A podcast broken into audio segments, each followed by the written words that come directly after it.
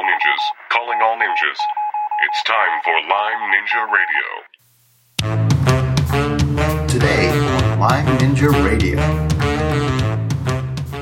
I was I was shocked, but I also I also felt validated in my symptoms because my symptoms were feeling worse. And not that I want it to be going the other way, but that was validated to what my body was communicating to me. It just it just has been feeling like it's been firing on all cylinders, and I I just try to say, like, thank you, like, I hear you, like, message received. This podcast is sponsored by the Lyme Ninja Symptom Tracker. I'm so excited to tell you about our new Lyme Ninja Symptom Tracker. One of the things I hear over and over again, whether it's talking to a patient in my office or consulting over the phone with a client, is just how difficult it is to keep track of progress on their Lyme journey. Recording symptoms daily or even weekly gives them too many data points.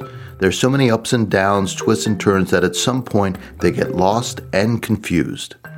The Lyme Ninja Symptom Tracker takes all the guesswork out of tracking symptoms with a simple monthly questionnaire. Once a month is the perfect interval to see if that new supplement or protocol is working. Right now, when you take the Symptom Tracker questionnaire, we give you a simple composite score for the month. But we have big plans, and the data you enter will not be lost as we roll out new features. Best of all, it's free. Just head on over to LymeNinjaRadio.com slash tracker and sign up. That's LymeNinjaRadio.com slash tracker. You'll be glad you did. Join us every Thursday on iTunes for the latest episode of Lyme Ninja Radio. Hello, I'm your host, McKay Rippy, and this is episode number two forty-two with Michaela Herr. Also welcome our show producer and most definitely the brains behind Lyme Ninja Radio, Aurora. Hello, and in this episode, you're going to learn three main things. How art therapy can heal emotional damage caused by Lyme, how to identify your body's warning signs before you relapse, and why Plan B is critical to your Lyme journey. Thanks, Aurora, and a big shout out to all you longtime Lyme Ninjas. You're the reason we have half a million downloads, actually coming up on six hundred thousand now. Uh, done. We really appreciate you tuning in. And also, we'd like to welcome all the new listeners out there. Welcome to Lyme Ninja Radio. If you're ever wondering how you become a Lyme Ninja, you just have. All you have to do is listen. It's so easy. And as you know, Lyme disease is an international problem. Each week we have listeners join you from all over the world. And this past week we've had listeners tune in from San Diego to Saint Petersburg and from Santiago, Chile to Saint Paul, Minnesota. Thanks, Aurora. Please tell us a little bit more about today's guest, Michaela Herr. Michaela Herr is an art therapist and teaches art therapy at Temple University. Her Lyme journey started with knee pain that eventually grew into almost total paralysis of her leg.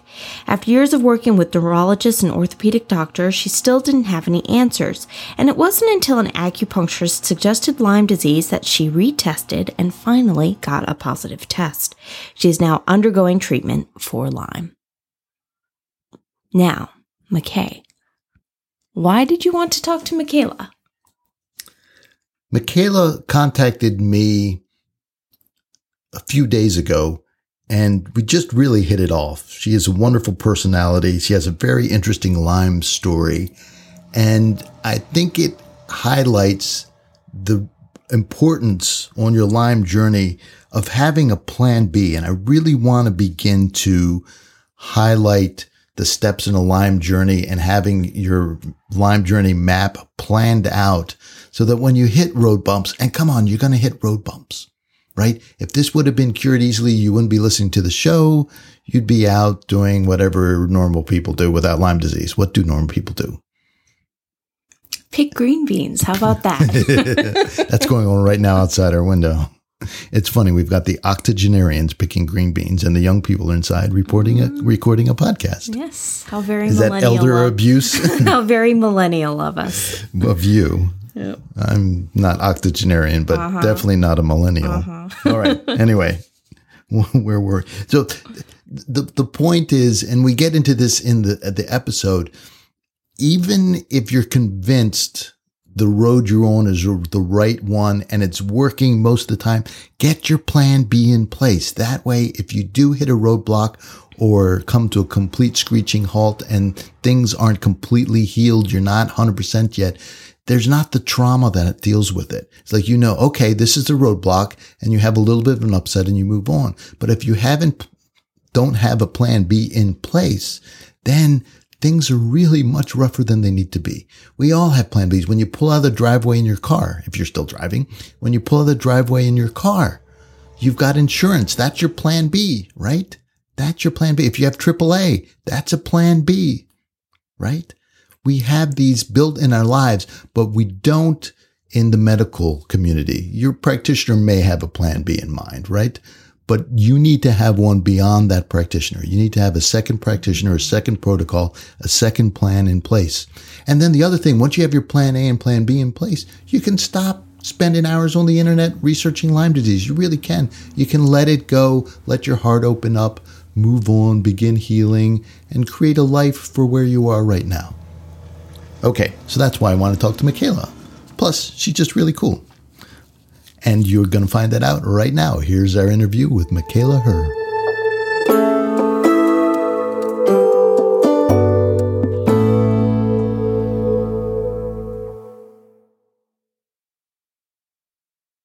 Hello, Michaela. This is McKay Rippy from Lyme Ninja Radio. Hi, McKay. How are you? I am doing pretty good. And I'm very excited. Wonderful. Yeah, thanks. I'm very excited to speak with you. Thank you. Same. You called, well, you contacted me last week, and then we had a great conversation yesterday, and I was so intrigued by your story. I thought, you know, I got to get back in touch with Michaela, and we need to get her story out there, because even though the specifics are unique to you, it's such a common theme. People with Lyme disease and how they have to really take the bull by the horns and yeah. really wrestle with everything, the disease, their doctors, their own feelings, to really get a hold of it. So that's why I want to talk to you. Sound good? Sounds great. Yeah, absolutely. I'm here just shaking my head. Yes. Yes. Mm-hmm. I wish I could absolutely. see you. I can imagine it. It's like, yep, up and down. Yep. Now, yeah. You have an interesting job. Will you tell us a little bit about that? Sure. So I'm an art therapist, and a lot of people kind of put their head to the side and say, what's art therapy? And uh, it's essentially using art as a healing tool and an instrument to help people with various challenges in their life. I started studying this at eighteen, and uh, I've been helping children and teens and families Uh, since two thousand eleven, and I use art to help people facilitate, uh, you know, some safety, some expression, communication, healing, connection, expression, all that good stuff. Uh, and it looks different for everyone, and use a various amount of materials, and uh, really have people share their story, because sometimes it's really hard to walk into a office and just sit on a table and share your story. Uh, I'm sorry, sit on a table, Lyme brain. Sit on a chair and share your story. Um, so, you know, when somebody comes in on the couch and it's just there, sometimes it can be a little overwhelming because it's taken so much for somebody to come into my office. And so I use art as an invitation and a way to connect and a way for them to safely express themselves. There was that research that was done. You don't hear so much about it now, but definitely did twenty, fifteen years ago, about the different areas of the brain, right? Different types mm-hmm. of intelligences. And it just absolutely. makes sense, right?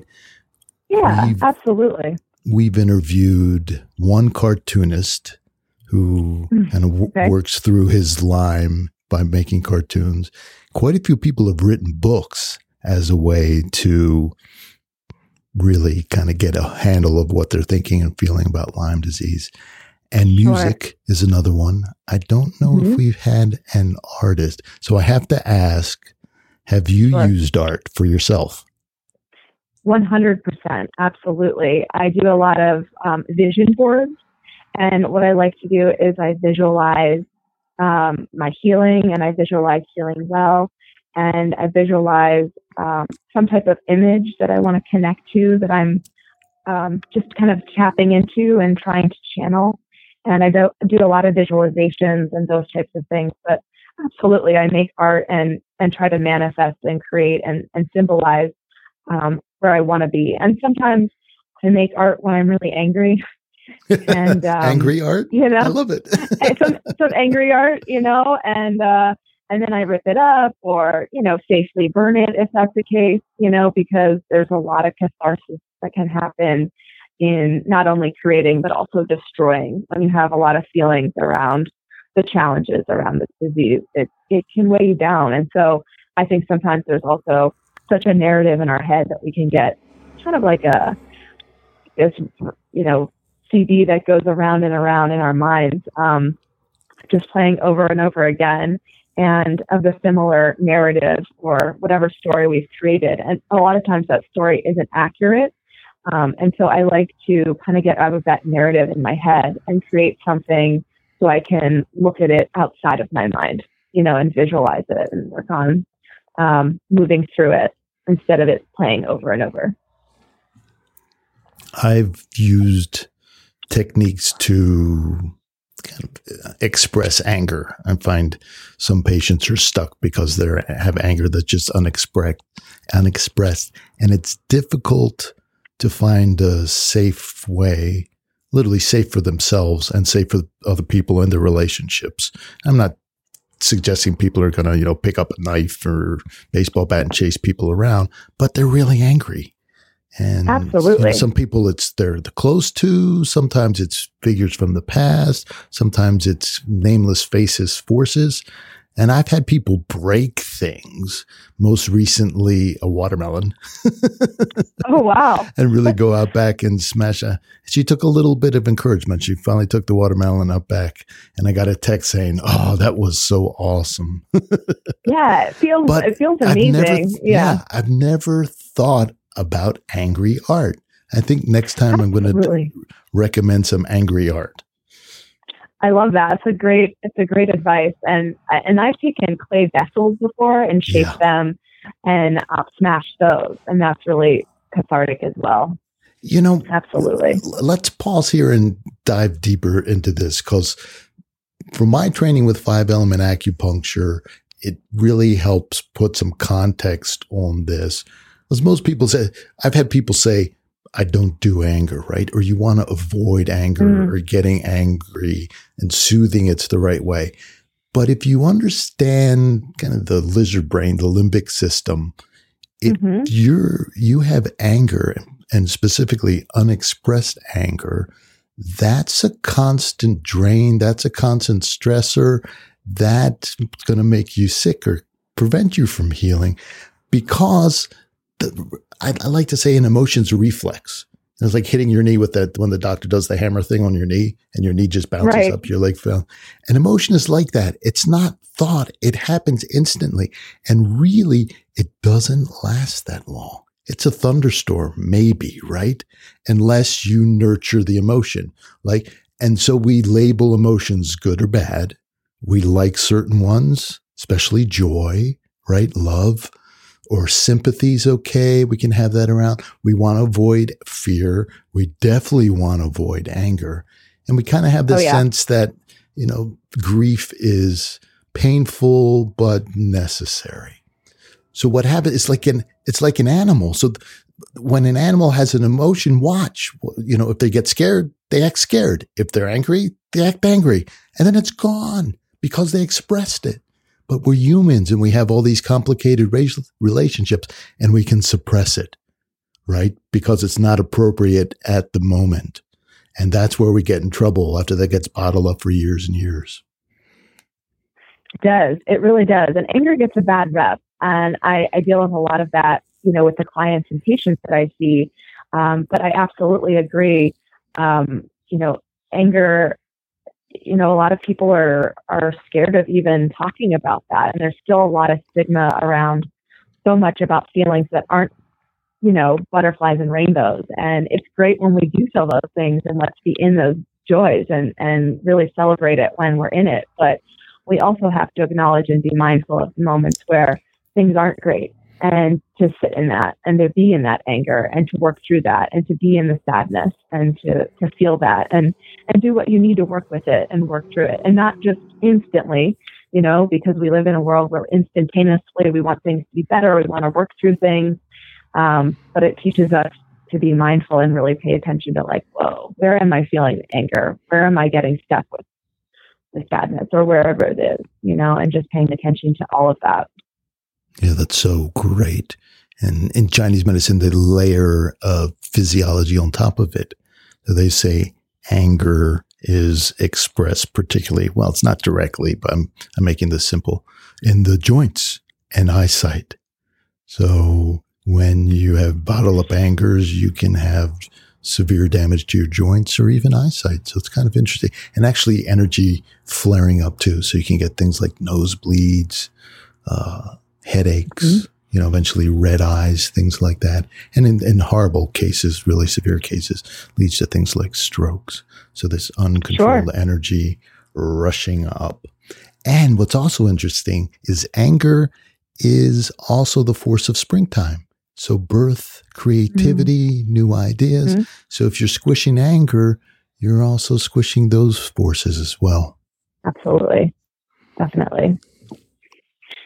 People just need that space, you know, and people just need to be honored with whatever story it is that they are, they have, or whatever story that they feel like they've been told to push down or suck up or man up. Those phrases that I really can't stand. Um, you know, these, these things that in our culture that we're told, you know, to just avoid, you know, instead of looking at and working through them. Yeah. And I think it's important to say, especially with what's happened over the past week, is that w- we're not talking about inappropriate expression of anger, right? And no, not really, at all. Yeah. And, and what we're actually talking about is helping, working through and figuring out an appropriate expression. Because a lot of the reason Absolutely. This anger is ex- expressed is because it was inappropriate, right? The feelings that they had or the thoughts person had at the time, just, you know, you just can't punch your fill in the blank in the face. Absolutely. It's just not yeah. done. You know. Safe, safe, safety first. Absolutely. Yeah. Safe, you know, work through it safely and appropriately. Okay. Now, tell us a little bit about your Lyme story. All right. um, so I, my story begins with Lyme around two thousand fifteen, about four years ago.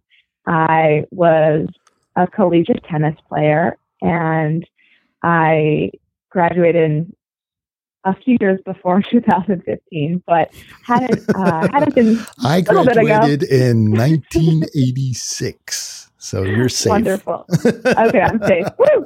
I'm good. Um, I'm good. So yeah, so I was playing tennis again after not playing for a few years, and was really excited and felt really good to be on the court again, and. You know, one day I just had really bad knee pain in my left knee.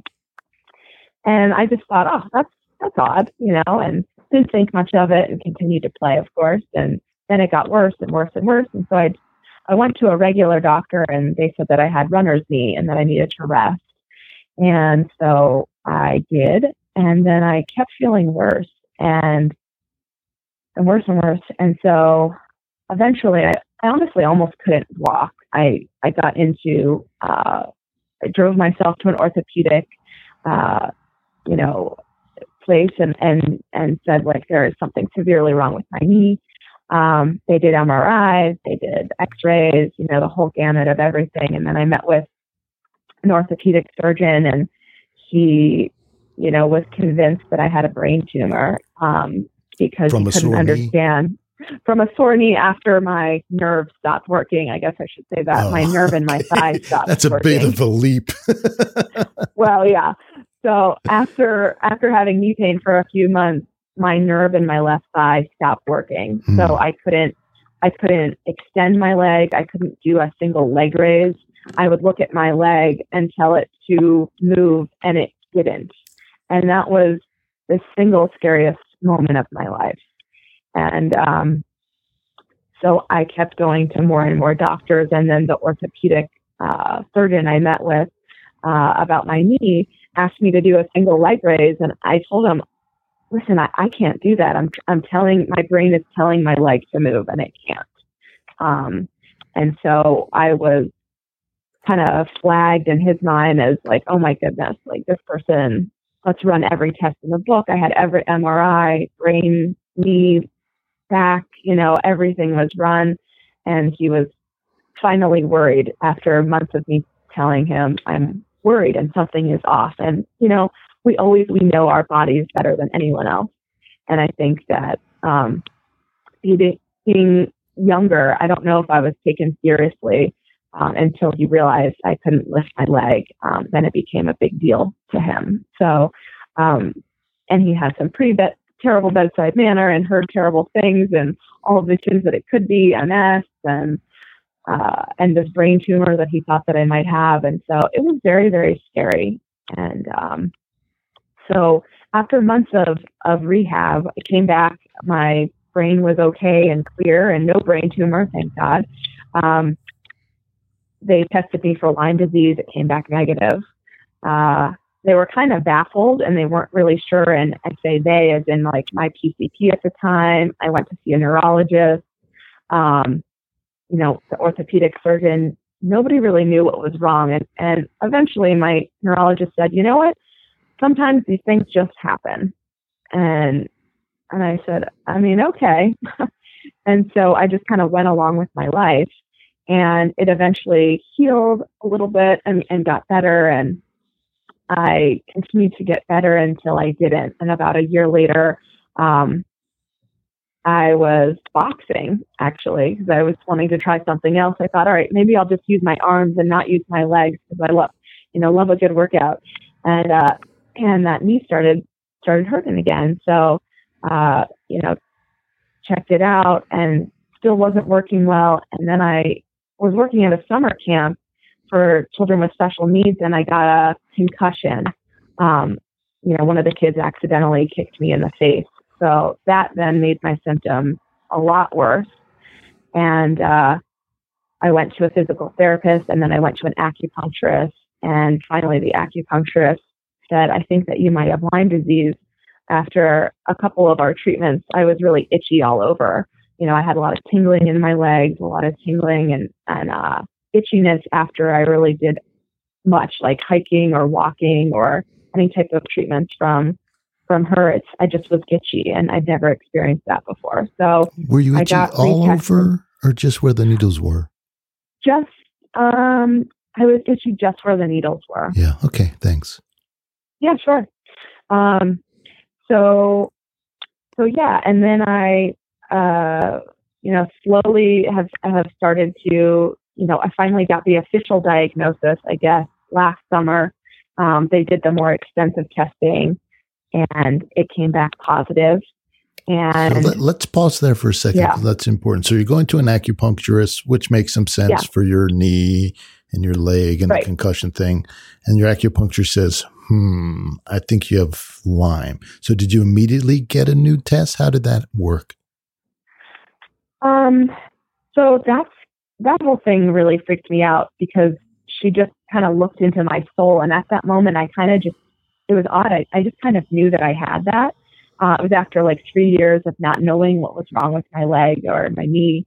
And so I had been seeing a uh, a chiropractor just to help with the, you know, just functioning of my knee and, and making sure everything was working okay. And so he's pretty holistic in his approach. And so I asked him, uh, you know, maybe a couple of days later, like, hey, I think I might have this. And he was like, oh, let's see. And he put in, you know, for extensive testing, and it came back positive. So uh, within a couple of weeks after she said that, you know, I, I really started thinking. And, and that was scary to me, but it also was an opening to say, wow, I actually kind of know what might be wrong, and then we can be treating it now that we have an idea of, of what's causing this. Changes everything, yeah? Changes everything, absolutely. I mean, Absolutely. Changes everything. Yes. So now you've got your diagnosis, and where do you go for treatment after that? Because again, acupuncture, helpful, but you need herbs or something like that. And the chiropractor right. can't give you antibiotics. So What did you do? Right. So I went to my P C P, and I, at the time, she was, um, you know, super open and really helpful. And so I went, and she said, you know, we're going to put you on some antibiotics. And I said, I don't know. I've done all this research now, and I don't know if antibiotics is the best, the best route, but I, I decided to do it anyway because I just kept getting worse and worse. And so I figured at least I can start there and start somewhere. And so I got on antibiotics, and I just did a ton of research. I went to the library. I read everything, you know, total binge, unfortunately, because you talk about ha- having like an information diet. I, I overdid it and, and really went into all these things as far as treatments and who was the best and what protocol and all that stuff. Um, so anyways, I, I then started seeing someone in Connecticut um, and got onto uh, the Cowden protocol, the modified Cowden protocol, I guess I should say. So, so let's let's yeah. pause there because you bring up a real good point, because I am a fan of information diet, but that's after you've got your plan in place. It's like you right. need to research your plan. I fully believe in that. The thing that happens, though, is then we keep on going and start second guessing and third guessing and fourth guessing, right? So, you know, we'll, once you've made the decision, you're looking to support it. And unfortunately, you know, how many billion websites are out there? How many billion blogs? And right. they all have a point of view. And usually half support what you want and the other half don't. And it's like the diet yeah. books. You go to every diet book in Barnes and Noble, right? They're all exactly right. the same. All exactly mm-hmm. the same. And one could be like eat only fig leaves and the other is eat only eggs, but they've got the same format. This right, exactly. diet saved my life. I lost three hundred pounds and all my numbers are better and right. it's perfect. And they all say the same thing. And basically what that's pointing to is everybody's biochemically different. There's biochemical individuality, and one size does not fit all. And th- so there, we do need to research. But once you've got that sense, it's like you, when you heard Lyme disease and you just knew deep in your soul, it's like, yep, that's it. Yeah. I was some, like, oh, man. Right. Yep. At some yeah. point we know, you know, we can feel that too with some of these treatments. Like, I really want to try fill in the blank, you know, Rife, Cowden, uh, right. whatever, my Buhner, Rawls' work. You know, I want to go get I V antibiotics. That's what I want to do. I know that's what I need. Well, good.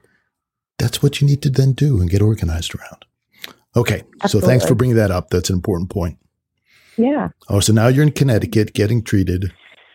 So now I'm in Connecticut, and I, you know, I started getting better and started feeling uh, better, as in like less tingly. That's a lot of my symptoms, is a lot of neurological things. My knee actually started feeling pretty strong and good for the first time in a, a few years. And uh, uh, so I, I really was excited. And so around April, I started, you know, doing a little bit of March and April, I started doing a little bit of like gentle rock climbing and a little bit of some yoga.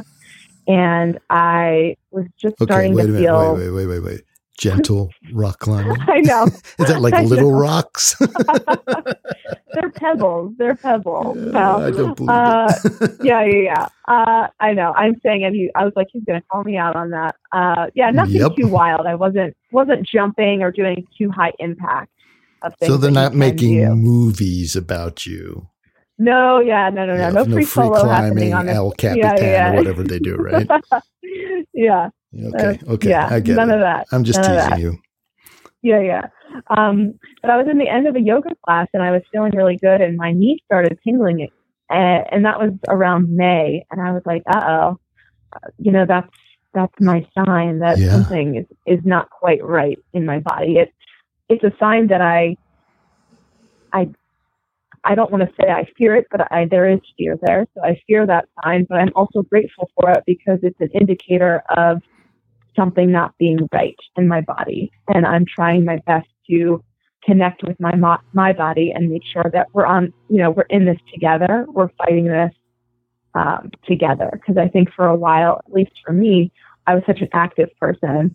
Um, I had a lot of frustration around my body. It's like, why can't you do this? Why can't we fight this? You know, and it was a lot of me versus my body. And until recently, it's become great. That's information. If you're going to tingle, that's helpful for me and for us as a, as a team to keep fighting this and, and move forward with that information. You know, that's so a, I, that's an yeah. awesome point, because as an yeah. athlete, a lot of time our body is actually a hindrance, and the signal it's yeah. giving us are, isn't life or death, right? It's not, it's just an annoyance, and we learn to push through. I should say you, I haven't been an athlete in a hundred years, but people learn right. to push through. And when you're sick, it's the opposite. Right? Like you yeah. learned with your tingling in your leg. That's not, eh, it'll be better in a couple of days. It's like, uh-oh, we know what this is leading to. Now, and in right. looking back, were there any triggers that accumulated and brought this back on, do you think? I'm not sure. I mean, I don't want to say that I was completely out of the woods in March or April. I just feel like I was still, I was still... working towards it, because I would still get very tired after, you know, doing doing some gentle rock climbing uh, or doing some yoga. It would still take a little bit out of me. So I, I don't, looking back, I think I was probably, my mind was a few steps further than my body, and I wasn't quite there yet as far as, as you know, working out to the way that I, I really wanted to start doing that again. So um, maybe you no, just I, pushed a little too yeah, hard. Maybe I pushed too hard. I, I don't really know. Um, okay. I'm not sure. I'm not sure. Yeah. But you weren't so, in a car accident, you know, major emotional upset, nothing like that. No, nothing like that. Nothing like that. Sometimes so, it doesn't have to be a lot. You know, even something yeah. like fighting off a virus, right? You pick up a virus right. and in normal situations, we just get a few sniffles, or even an allergic response to something, right? There's pollen in the air where we usually get some itchy eyes or something like that. When you have an infection like Lyme disease and your immune system responds differently, and the Lyme's hanging out on the porch waiting, waiting to break out, so to speak, it doesn't take much. Oh yeah. It's always up for, for a party sometimes. So it's, it's always looking for something. That's a t-shirt. So Lyme disease, always up for a party. It is. It's up for a party. It's up for no good. You know? It is totally no good. Yeah. So, okay. yeah. So yeah, that's my story. I mean, and I, I just retested, and my levels have been going up. So it, I mean, yeah, the past couple of weeks have been hard. yeah. So. I, if you don't mind, I'd like to talk about this, because this is one of the main points I wanted to get across. Because here you are, typical Lyme story, right? And don't mean to, to dismiss that. It's just, it's, it's this pattern, right? You know, it's like modern art looks like modern art, and classical art looks like classical art. So, you know, it's been a while. You finally get diagnosed, you get treatment, you're feeling better, you have a setback. But not only is it a setback in symptoms, it's like you get retested and it's like, wait a minute, my load, my bacterial load is actually worse. And I've been at this now for, how long have you been treating? A year. Yeah. yeah a, year. a year. It's not supposed to go in that direction. It's so not. How did you deal with that? Like how, mentally, did you go back to your art? How did, and, and I mean, kind of how this resolved a little bit is you ended up calling, contacting me, right? Yeah. So like what, what, process did you go through, and how did you get to the point it's like, okay, I have to take the bull by the horns again? I was I was shocked, but I also I also felt validated in my symptoms, because my symptoms were feeling worse. And not that I want it to be going the other way, but that was validated to what my body was communicating to me, that uh, you know, that my body was tingling at rapid speeds without me, you know, even looking at chocolate or anything that I shouldn't be ingesting. So it just was on, it just, it just has been feeling like it's been firing on all cylinders. And I, I just try to say like, thank you. Like, I hear you, like message received. And I started researching again, but I mean, until I get, before I get into all of that, I mean, obviously it's been a huge setback and it's been very frustrating. And I have, you know, I'm a therapist myself, and I'm such an advocate for other people to have therapists. And so I have an incredible therapist who we do a lot of energy and movement work with, um, because I do my own art therapy, so to speak, outside of working with him. But I work with him in the capacity of moving energy and screaming and hitting things safely. Like, I can put on gloves and box it out with him. Um, he holds the space for us to process verbally and then also move energy and, and anything that I want to say. Like, he'll help me visualize Lyme disease and yell at it and say all the things that I want to say to it and get it out and, um, you know, really fully like release that, because I think a lot of it gets, at least for me, it was really pent up fear because I didn't know what was wrong with me for three years. And so I, now that I have this diagnosis, now that I know what's going on, I'm able to speak to it. I'm able to, yes, this is a setback, but now move forward and say like, okay, what I was doing isn't working. This sucks.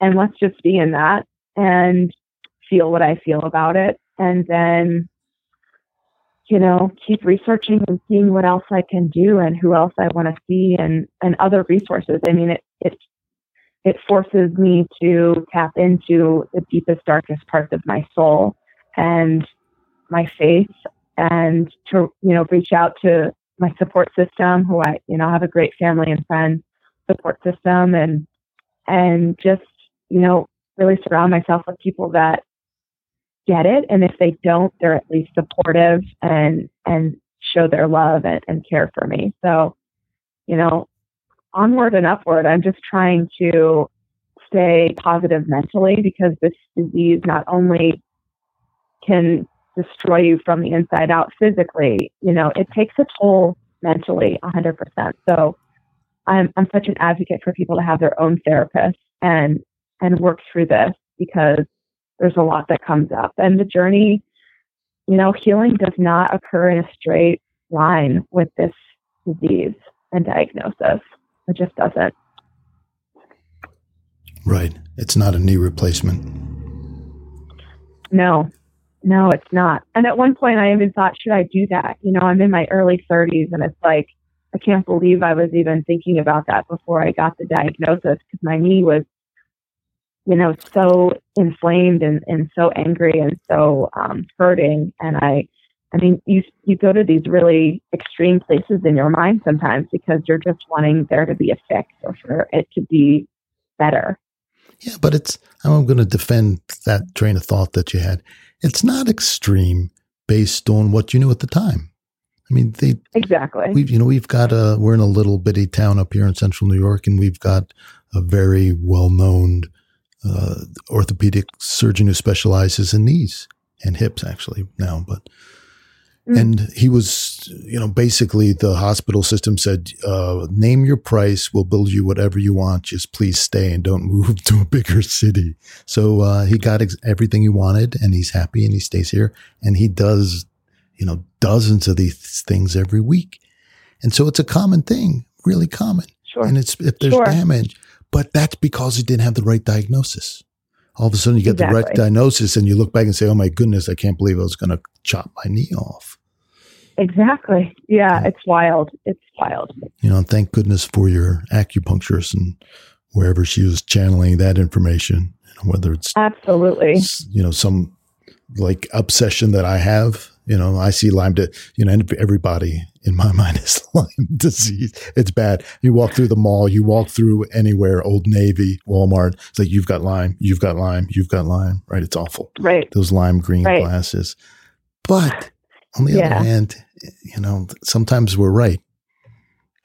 Absolutely. Absolutely. I also want to bring up one of the things. So you brought up going on a information diet, which I think is very important. The other thing we're promoting is having plan B. So always yes. have a plan B. So it takes some of the emotional pain from failure away, because you're going into, Absolutely. you know, you're going into your, okay, we're going to give this a year try, work with the people at Connecticut. And if it doesn't work, I'm going to do this. So then you have, okay, here's the pass fail moment. How are we doing? You know, it's either yes, no, or maybe, and maybe you can make a choice to go on or stop. But if it's not working, you say, thank you very much. Do you have anything else, you know, that we're going to do? Where's our plan B that, that you have, or you may need to go to another practitioner plan B. And then it's just another road bump. I mean, it's not a day to celebrate, but it's not, oh my God. Right. Absolutely. You can't look at it as it's a setback, but it's, it's not a failure. You know, it's, it's yeah. something that I tried and it worked for a little and now it's not. And so absolutely, you know, you got to move forward. And, and I think at the beginning too, I mean, your mind, my mindset has just continued to change throughout this. Um, you know, when I first got the diagnosis and then going to Connecticut, I was like, all right, this is, this is my plan. Like, this is going to help. This is, this is, this is, this is it for me. Like, I yeah. just need to do this. Right. Yep. And then after that, I'll be fine. Yep. Quote unquote. Of um, course. And I ag- agree with plan B because it's absolutely, you know, you're setting yourself up for something that it's good to have it in your mind of what could happen if you need it. And if you don't, awesome. But if you do, knowing that you haven't put all your eggs in one doctor's basket or one protocol basket or yeah. one approach basket. That's just smart. I mean, we all have insurance on our homes and our cars. Nobody goes out, pulls out of the driveway and says, I'm going to get in an accident today. You know, so I'm going to buy insurance. No, you have insurance and you don't want to get in an accident. So having right. a plan B is just the insurance. You want your first choice to work. But life is messy sometimes. And so now that you've got these other ideas, I'm going to encourage you, okay, keep going, and you need a plan C, right? Yeah, so right. You know, keep keep working, keep researching. I know we talk quite a bit about what you're going to do next, but it's like, okay, now you've got that kind of figured out. Don't stop until you have your plan C, right? And we'll, we'll call that B two or whatever you want to call it. And then, right, right, then you right. can go on the information diet, right? And, yes, and do absolutely. Something else. But until you've absolutely. got that that other plan, keep going. Amen. Yeah. Yes, you just got to keep going. I mean, absolutely. I mean, we're all, you know, when I first listened to your podcast a year ago, when I had just gotten diagnosed, I was driving to the beach to visit my aunt. I remember this. I was going to North Carolina. I listened to one of your podcasts for the first time. And I was like, warrior, I don't know about that. You know, like I've been through like a lot of things, I guess. And man, do I get it now? And do I absolutely feel like a warrior?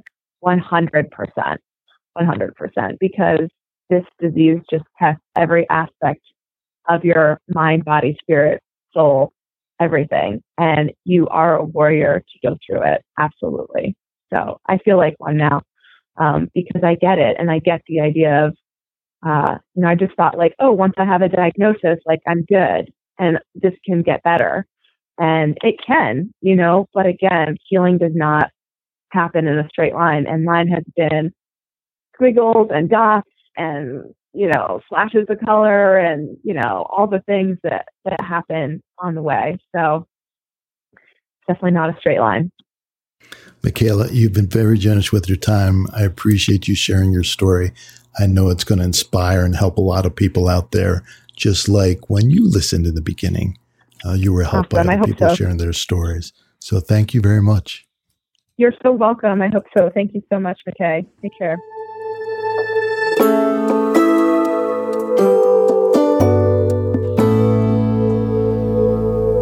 This was such a nice interview. And you know, we haven't talked recently about really how traumatic being sick with Lyme disease is and how helpful it can be to talk to somebody about that just so those bad things don't fester in your brain.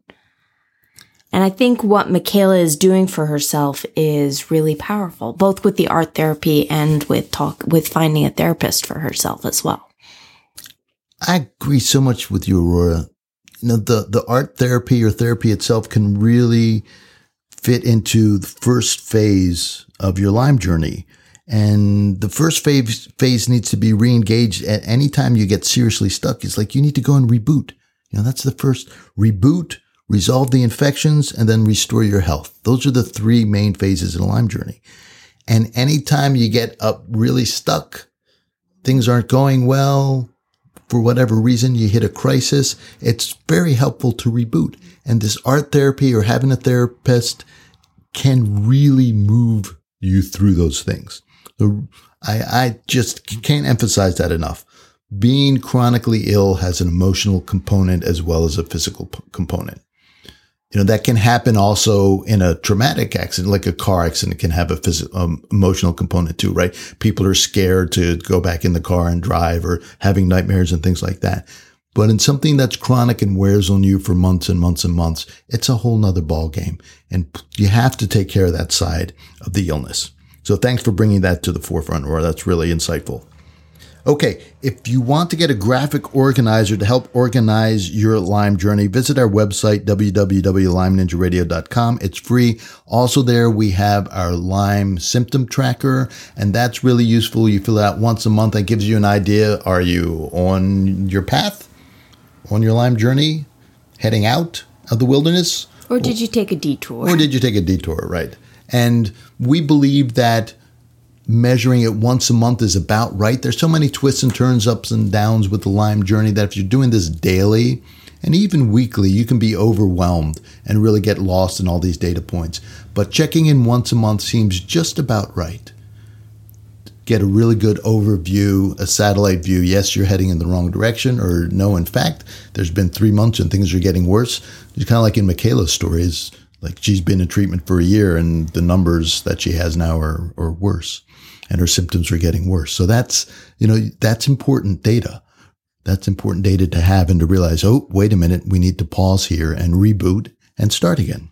Yes. Also, oh, go ahead. If you have feedback or suggestions for guests or anything, email us at feedback at lyme ninja radio dot com. And if you like what we're doing here at Lyme Ninja Radio, hit the subscribe button. That way you will not miss an episode. And if you really like what we're doing, leave us a review on your podcast app. It helps us reach more people like you.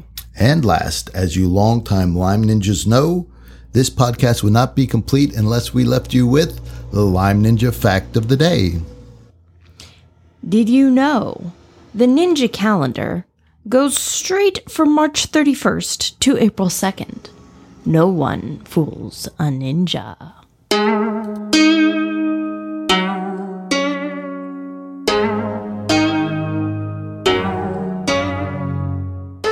Lyme Ninja Radio is a purely public broadcast and is not intended to be personalized medical advice for any individual's specific situation. Each individual's medical situation is unique, and Lyme Ninja Radio should not be relied upon and or considered as personalized medical advice. Lyme Ninja Radio is not licensed to render medical advice and should be considered simply the public opinion of Lyme Ninja Radio and its guests. Recommendations on specific treatment options are not intended to address any listener's particular medical situation. As always, contact your physician before considering any new treatment.